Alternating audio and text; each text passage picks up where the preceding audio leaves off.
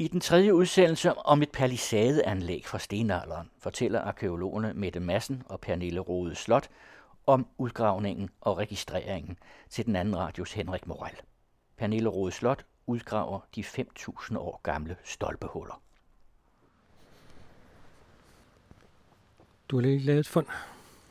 Ja, der kom faktisk lige et stykke flint op af det her stolpehul, som der er slået på. Det er et ret stort stykke flint, så det er nok måske et stykke, der er slået af en blok. Altså det har sådan en negativ slagbule. Man kan se, det ligesom, der er sådan en depression i toppen af det her stykke flint. Det kommer der, når man ligesom slår på en, en flintflade, slår et afslag af, så op i den ende, hvor man har slået på den her flintblok, der kommer en slagbule, eller en negativ slagbule, alt efter hvilke af stykkerne man kigger på. Så det er sådan en indikator på, at der er slået på det. Det er ikke et egentlig redskab eller noget, det er bare øh, helt klart et stykke flint, der, der er slået på. Altså, vi kan ikke bruge den til at lave så mange analyser på som sådan. Vi kan bare sige, at der er i hvert fald slået et afslag af, så egentlig så skal jeg ikke så meget med den. Jeg noterer bare, at den var der.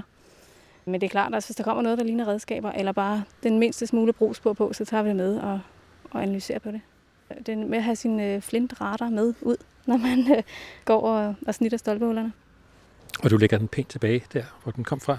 Ja, indtil jeg er færdig med anlægget. Altså, jeg kommer tilbage og tegner det og sådan noget, så er det meget rart lige at skrive på tegningen også, hvad der var i stolpehullet. Så indtil det er færdigregistreret, så bliver det lige liggende ved det rigtige stolpehul. Det er sådan noget, vi godt kan lide. Vi holder meget styr på, hvor tingene kommer fra, ikke? og har numre på alt. Fordi altså, så kan det være lige meget, kan man sige, ikke? hvis man ikke øh, kan føre det hele tilbage til den rette sammenhæng.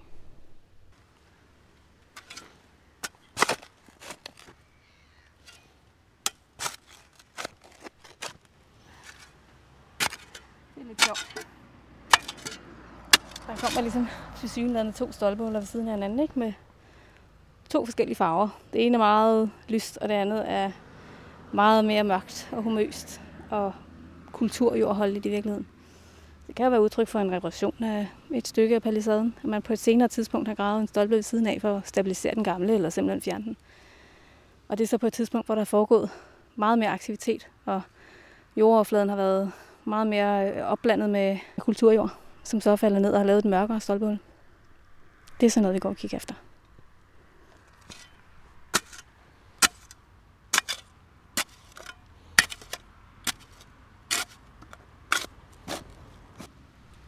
Og så er der noget sten dernede. Det siger du, det er ikke interessant, for du graver det ikke ud. Nej, det sten, der ligger tilbage dernede i bunden, det ligger nede i undergrunden. Og der er ikke noget kultur i omkring, så det vil sige, at den ligger, den ligger naturligt i undergrunden, kan man sige. Så, så er den ikke interessant for os. Vi går efter det, der ligesom er kommet med ned i øh, oldtidsanlæggene, og måske er, er bearbejdet osv. Men ellers så øh, er det interessant, når der ligger nogle anlæg ved siden af hinanden, tæt op ad hinanden. Og så kan man jagtage på, på det, vi kalder stratigrafi, øh, som egentlig er lagenes rækkefølge. Og det er jo som regel sådan, at hvis man graver ned igennem nogle jordlag, så er det øverste lag som regel yngst. Og det samme gælder jo, hvis man for eksempel finder et stolpehul, der ligesom er gravet ned oven i et andet. Så er det yngre end det stolpehul, som der er blevet gravet ned i. Og det er sådan nogle ret vigtige observationer, som vi går og gør, for det fortæller jo noget om dynamikken måske ikke, at man har vendt tilbage på et tidspunkt i hvert fald og, og gravet noget på et senere tidspunkt. Og det er ikke alt som gravet samtidig og, og så videre. Nu har du så ødelagt halvdelen af stolpehullet ved at lave registreringen. Er det sådan en overvejelse, du har haft? Ja, det kan man sige. Det er der noget, vi overvejer en gang imellem, men det er som regel det, vi gør. Altså, vi ødelægger jo faktisk halvdelen af alt det, vi, øh, vi undersøger. Altså ja, det, det er en del af at være arkeolog. Man skal nogle gange lige, i hvert fald i starten, lige øh, tage sig sammen til at ture og grave ned i øh, de her oldtidsanlæg. Det er nu engang den sikreste måde at frabriste nogle, nogle svar. Det er simpelthen at ødelægge anlæggene, grave ned i dem og, og undersøge dem. Du lader så også halvdelen stå. Er det så også tanker om, at man kunne komme tilbage? Ja, det kan man sige, det kunne man i princippet godt, men i mange tilfælde, i hvert fald her, så vil vi bruge den anden halvdel til at udtage nogle prøver.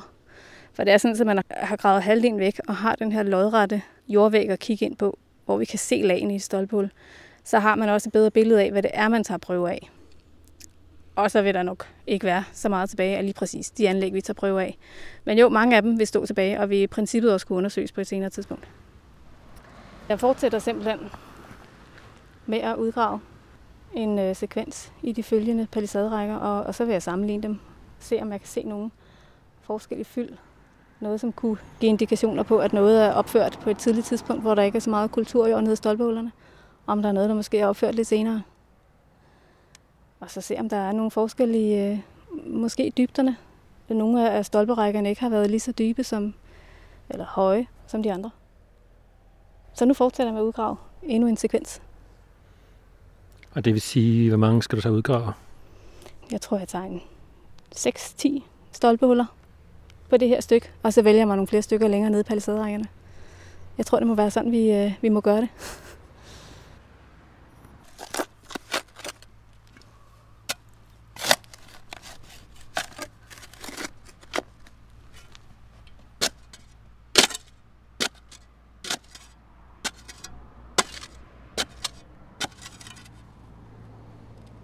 Det var et tørt sted. Så bliver det lidt svært at se noget, når jorden er helt tør. Og så i øvrigt meget sandholdig.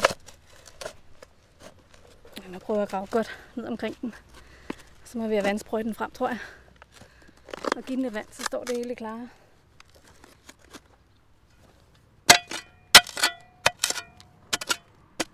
Også hele tiden sådan nogle små undergrundsvariationer, der gør, at anlæggene i virkeligheden kan komme til at se lidt forskelligartet ud.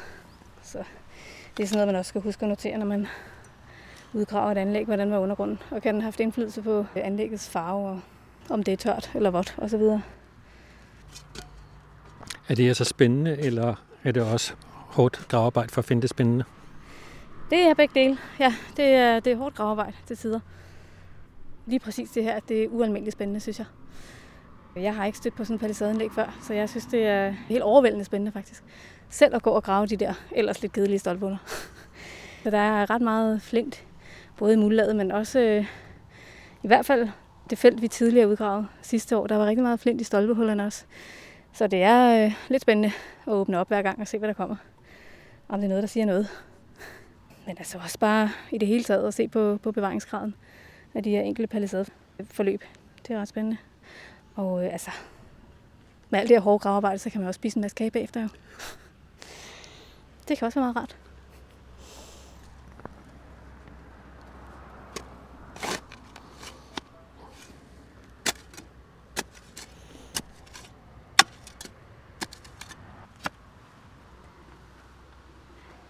Det se, om det var noget.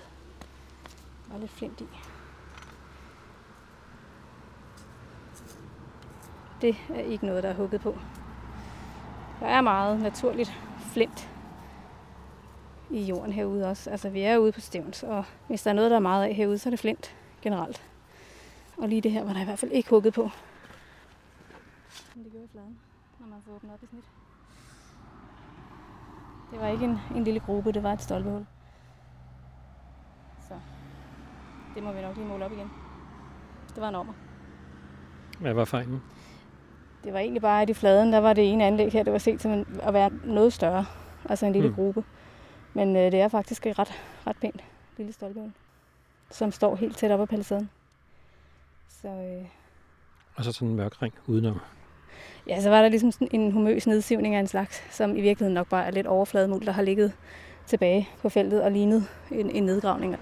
Det er det egentlig ikke. Det er egentlig bare en lille humøs nedsivning af en slags oven på anlægget. Lidt svært at se noget, når solen står direkte ind på nogle gange. Overskyet, det er, det er langt det rareste arkeologvær. Det bliver lidt alt sammen samme farve, når solen står på. Så lidt regn om natten og overskyet om dagen. Ja, det er helt perfekt. Det vil vi godt lide. Sådan kan vi ikke altid få det. Men øh, altså, vi finder ud af det. Man kan jo altid finde noget at skygge med, hvis det endelig er. Men det ser i hvert fald ud, som om det der stolpehul er noget dybere end, øh, end umiddelbart antaget.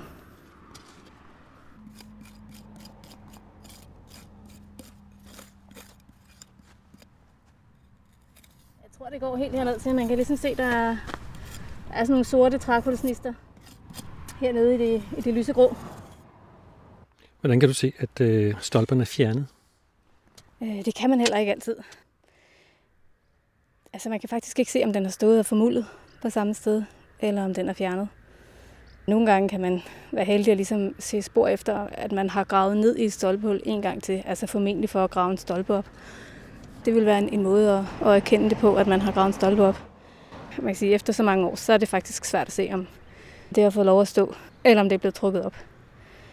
Men altså, har det kunne bruges igen, når man er færdig med at bruge anlægget, så har man formentlig trukket det op og, og brugt det igen, ikke? Men det er jo bare sådan en almindelig logik. Det er jo ikke øh, til at vide, om det er sådan, det egentlig er foregået. Det der. Det kunne godt være en lille gruppe, den der. Så var der igen lidt flint. Så hvis man lige tager det værste jord af, så... Nej, det er heller ikke noget, der er hugget på. Det er bare landet dernede ved et tilfælde. Det ser ikke ud til, at der kommer så meget mange fund i de her anlæg lige her. Sådan er det jo også en gang med. Men det er i hvert fald sjovt, at det ligesom, der ligger sådan en lille gruppe her, helt op af de der stolpehuller i palisaden. Øh, det kunne være interessant at vide, jo, om den er, er gravet, mens palisaden har stået her, eller om det har været i forbindelse med, at man har bygget palisaden, om at der er nogle aktiviteter herinde i, tæt på palisadeforløbet.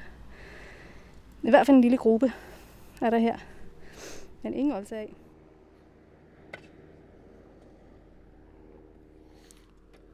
Du laver tegninger her. Ja, nu laver jeg en profilbeskrivelse af de her snittede anlæg. Og jeg nedskriver sådan set mål, laver en tegning, hvor det fremgår, hvor dybt stolpehullet har været, hvor bredt det var. Normalt, når man gør det her, så laver man en individuel beskrivelse af hvert stolpehul. Men her er der simpelthen så stor ensartethed inden for hver konstruktion, kan man sige, inden for hvert palisadeforløb, at vi har besluttet at lave en fælles beskrivelse, og så måske en lidt større nuancering omkring sådan overordnede observationer. Altså, hvordan ser de ud i forhold til de andre og sådan noget, så man kan bruge det senere i beretningsfasen. Så øh, jeg tegner sådan set de stolpehuller, jeg selv har snittet.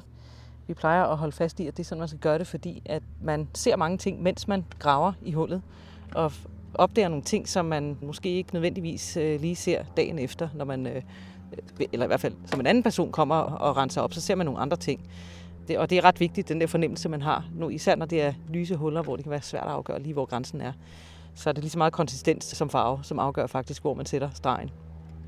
De her ting, de skal jo være med til at underbygge sådan de overordnede tolkninger, man senere kommer med i forhold til, det kan være jagttagelser omkring, hvis man tænker, at det her er, er den tidligste palisade, og det er derfor, de er lyse, og der ikke er rigtig så mange, øh, for eksempel trakhusnister eller spor efter kultur. Der er heller ikke rigtig nogen fund i de her. Og så kører jeg sådan set bare videre ind over det. Jeg har snittet 4 til 8 i hvert forløb. Sådan tværs hen over palisaden for at have et sammenligningsgrundlag, og det kommer vi jo til at gøre nogle flere steder. Det er øvelsen i at gøre sådan nogle overordnede tanker omkring, hvorfor de skiller sig ud, eller hvorfor de ligner hinanden. Og det er så på millimeterpapir og målt op med tomstok? Det er det. Vi tegner i 1-10. Mange gange tegner vi 1-20. Det her, der synes vi, det er lidt mere vigtigt, at vi får sådan et retvisende og tydeligt billede. Nu kan man se øh, på det første stolpeforløb, det som vi også står og kigger på nede i felt, der er en nedgravning, der er et lag, og så er der undergrund. Det tolker jeg som det hul, der opstår, når man graver stolpen op. Nogle gange, for eksempel i det næste forløb, der er flere lag i nogle af stolpehullerne. Enkelte gange kan man ikke se det. Øh, og der er det største lag, det er ligesom den her opgravede stolpe igen, men så kan man faktisk se en lille bitte smule af den oprindelige nedgravning. Og de der observationer er virkelig vigtige, når man skal til at tage jordprøver, fordi hvis vi kommer til at tage en jordprøve fra det hul, man lavede, da man skulle sætte stolpen, så kan vi få en hvilken som helst datering, der ligger før palisaden. Hvis vi sørger for at tage jordprøven lige præcis fra det hul, som opstår, når man trækker stolpen op, så er der meget større sandsynlighed for, at vi får materiale med, som er repræsentativt for palisadens brugsperiode. Så det er ret vigtigt, at vi gør det her ordentligt, og især altså det her med at kigge på en profil og tolke de her lag, de repræsenterer alle sammen en hændelse. Det er ikke bare en farvenuance, det er nødt til at give mening som en hændelse. Fordi hvis vi skal til at tegne alle farvenuancer ind, så er der ingenting, der giver mening mere. Så, så det, er, øh, det er ligesom læren i stratigrafi. Det er derfor, det er så vigtigt, det her redskab i arkeologi. Det er, hvordan forskellige lag sådan øh, overlejer hinanden, og man graver nogle ting væk. Så man kan sige, på det første forløb her, enten kan jeg simpelthen ikke se den oprindelige nedgravning, fordi den er så lys og nærmest er fuldstændig identisk med, med alt det andet. Eller så har man, da man gravede stolpen op, så har man simpelthen gravet hele den oprindelige nedgravning med op. Så det, det er vigtige iagttagelser, det her. Og selvfølgelig kan man ikke udelukke, at der er kontamineringer, altså af ældre materiale i i de her, eller yngre for den sags skyld. Der er dyr, der flytter ting rundt, og der kan være rødder, og der kan være alt muligt. Men man kan sige, større dyregange kan vi jo se. Og så bliver de jo tegnet ind også, øh, for at simpelthen være sikker på, at hov, kom der en mærkelig skæv datering fra det stolpehul, når der var sørme også en dyregang der. Det kan forklare, at vi får en outlier, som vi kalder dem for. Men når du siger at grave stolpen op, så er det, når anlægget tages ud af brug? Ja, det kan man sige. Men det kunne vel også være reparation, man kunne det finde? Kunne det. det kunne det også være. Det er, når lige præcis den stolpe bliver flyttet. Ikke nødvendigvis hele palisaden, kan man sige.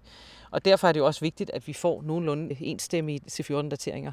Vi kunne godt tænke os at lave rigtig mange, for man kan lave nogle modeller, hvor man indarbejder forskellige andre observationer. Det kan være fund, der er fundet i. Det kan være igen stratigrafiske forhold, altså at den her stolpe er gravet ned i en gruppe, som vi har fundateret til det og det. Når man så øh, sætter alle de her parametre sammen, det kræver altså et ret stort antal C14-dateringer, så kan man sandsynliggøre palisadens brugstid, og ikke bare en sådan cirka periode for den. Og det er selvfølgelig mere ressourcekrævende, og det er også en ret stor økonomisk post, hvis man skal til at lave de, de store modeller, kan man sige. Ikke? Men øh, vi, vi håber da på, at vi på en eller anden måde kan få en mulighed, ikke lige inden for det her budget, øh, det er ikke det, der er prioriteringen lige nu, men altså vi kommer til at tage så mange prøver som muligt, så vi måske i fremtiden kan søge nogle penge for at få lov til at arbejde videre med det på den her måde. Det er også derfor, det er, altså, vi er ret panettengryn. Vi bruger noget krudt på at, at kigge ordentligt på de her stolpehuller og vide, at vi tager prøverne fra det rigtige anlæg. Det gør vi sådan set altid, men det er ekstra vigtigt her. Hvad sker der med din tegning? Den her tegning, det er jo det, vi kalder original dokumentation. Den skal jo helst være så god, at man kan tage den frem om 50 år og tænke, ah, det var ikke helt rigtigt det der, de sagde dengang.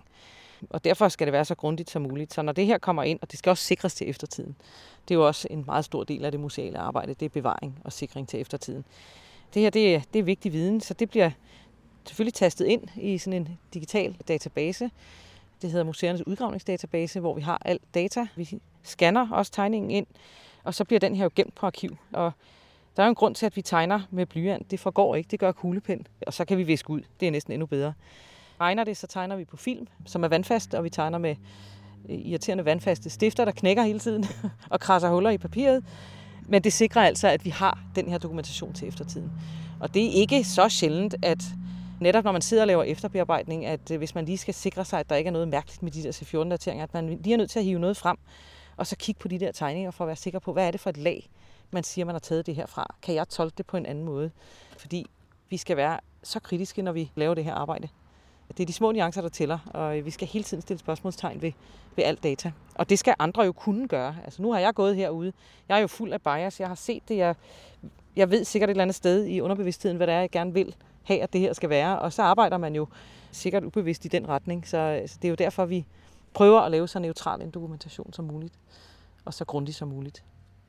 Bruger I også hinanden til at sikre sig, at der ikke kommer for store fejl? Ja, det gør vi. Vi diskuterer jo for det første rigtig meget, men nu kan man sige, at har man gravet en del sammen, eller gravet på samme museum, så er fremgangsmåden også nogenlunde ensartet. Og i og med, at det her bliver digitaliseret og tastet ind, så har vi sådan nogle krydsreferencer. Ikke? Vi har jo også lavet en overfladisk beskrivelse af anlæggene i fladen, fordi vi netop ikke når at snitte det hele. Den har måske også været lidt mere grundig, altså lidt mere nøjagtig. Er der nu brændte sten i eller ej, eller var det nu det eller ej? Det er jo ikke fordi, det er en lang beskrivelse, men vi skal vide, om de er mørke eller lyse, eller om der er meget trækul i, øh, altså nogle observationer, fordi vi kan måske få brug for det en anden gang. Og det er også noget, der kan give noget irritation, fordi hvis det regnede den dag, man gik i fladen og beskrev, så er hullerne mørkere end den dag, jeg så går og, og tegner i fladen, hvor solen skinner, og jeg ikke kan se en pind, og det hele er lysegråt. Det er jo også en situation, men vi ved det jo, og vi tager jo højde for det, kan man sige. Vi har, fører også ret så grundige dagbøger, hvor man kan nedskrive, hvilke diskussioner vi har haft herude, hvilke overvejelser vi har haft, hvad vi nedprioriterer til fordel for noget andet. For det skal også fremgå i, i en rapport, så folk ikke senere kan komme og sige, men altså, hvorfor i alverden gjorde I ikke det, eller hvad tænkte I der? Det er rigtig, rigtig vigtigt at redegøre for metoden og for alle de beslutninger, man træffer. Det er det på alle gravninger, men især sådan en som den her, hvor vi jo er nødt til at prioritere så kraftigt, som vi gør. Så der er mange ting i gang. du står som en tablet. Hvad har du så noteret? Jeg har, jeg har simpelthen noteret, om jeg tror, øh, det her nye anlæg for eksempel, jeg tror, det er et stolpehul. Så det har jeg tolket det som. Og så har jeg øh, beskrevet, hvordan det ser ud i fladen. Altså det beskriver simpelthen farven på fylden. I det her tilfælde sådan noget brungråt, let sandet ler. Øh, og så beskriver vi, hvilket indhold der er i. Altså om der er for eksempel trækul, eller om der er brændt ler, eller om vi har flintafslag og alt sådan noget. alt, hvad vi kan komme på af informationer om anlægget, det kommer med i en beskrivelse. For det er jo tit sådan, at for eksempel fylden eller indholdet kan være med til at indikere, om noget hænger sammen. Hvis vi finder flere stolpehuller, for eksempel med rigtig meget trækul i, jamen så kan det være i det her tilfælde en øhm, sektion af palisaden, der måske er brændt ned på et tidspunkt. Og derfor er der kommet rigtig meget trækul med ned i øh, kulturjorden. Så mange informationer som muligt. Hvor lang tid er de her tilbage? Ja, vi har måske egentlig kun en, en uges tid tilbage til at gå og, og udgrave de sidste anlæg. Så vi prøver på at være fokuseret og prioritere og ja, stille spørgsmål, som vi kan besvare ved at kigge i nogle udvalgte anlæg.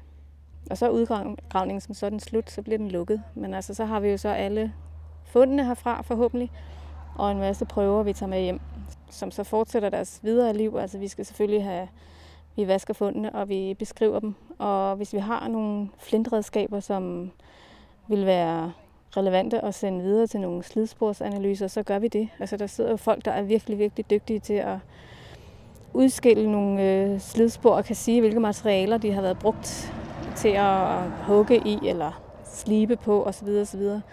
Så øh, det kunne være rigtig interessant at finde ud af, om flintmaterialet for eksempel har været anvendt rigtig meget til træ, altså til måske at bygge palisaden.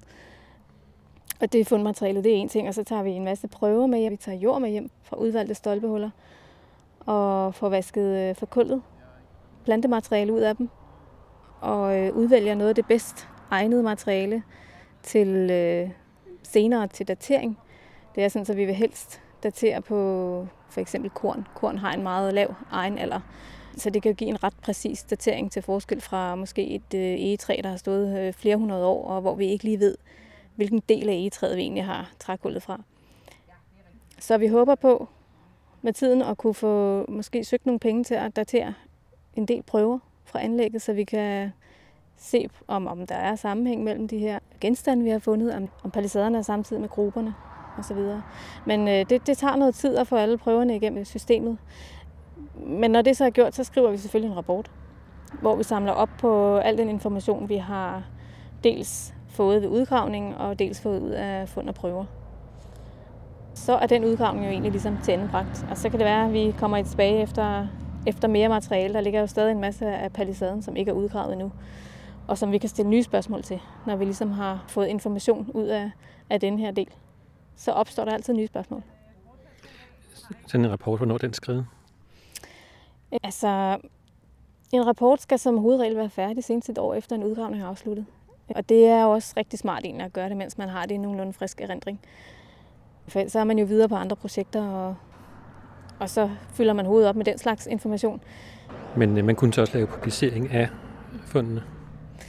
Det kunne man også, og det øh, bliver det formentlig også til med det her palisadeanlæg. Altså det skal øh, formentlig publiceres, eftersom det er, det er en spændende type anlæg, og vi begynder at finde dem mere og mere, øh, eller i hvert fald stykker af dem. Og eftersom der stadig er en masse ubesvarede spørgsmål, så er der rigtig meget materiale egentlig at, at gå videre med og, og publicere. Og så andre også kan fordele i det og kan tage nogle spørgsmål og svar med videre i, i nye udgravninger af lignende anlæg. Kunne du ikke lige til at forklare forskellen på en øh, rapport og så et altså publicere? Alle de basale informationer, vi gør herude i felt, de kommer ind i en rapport, hvor vi, altså en rapport består dels af en masse lister over alle de anlæg, vi har, og alle de fund, vi har, og så en opsummering af dels terrænet og topografien, der gør sig gældende for et, et område som det her, og dels øh, metoden, vi har anvendt til at udgrave anlægget, og og så egentlig også øh, altså selve resultaterne. Hvad kan vi uddrage af det?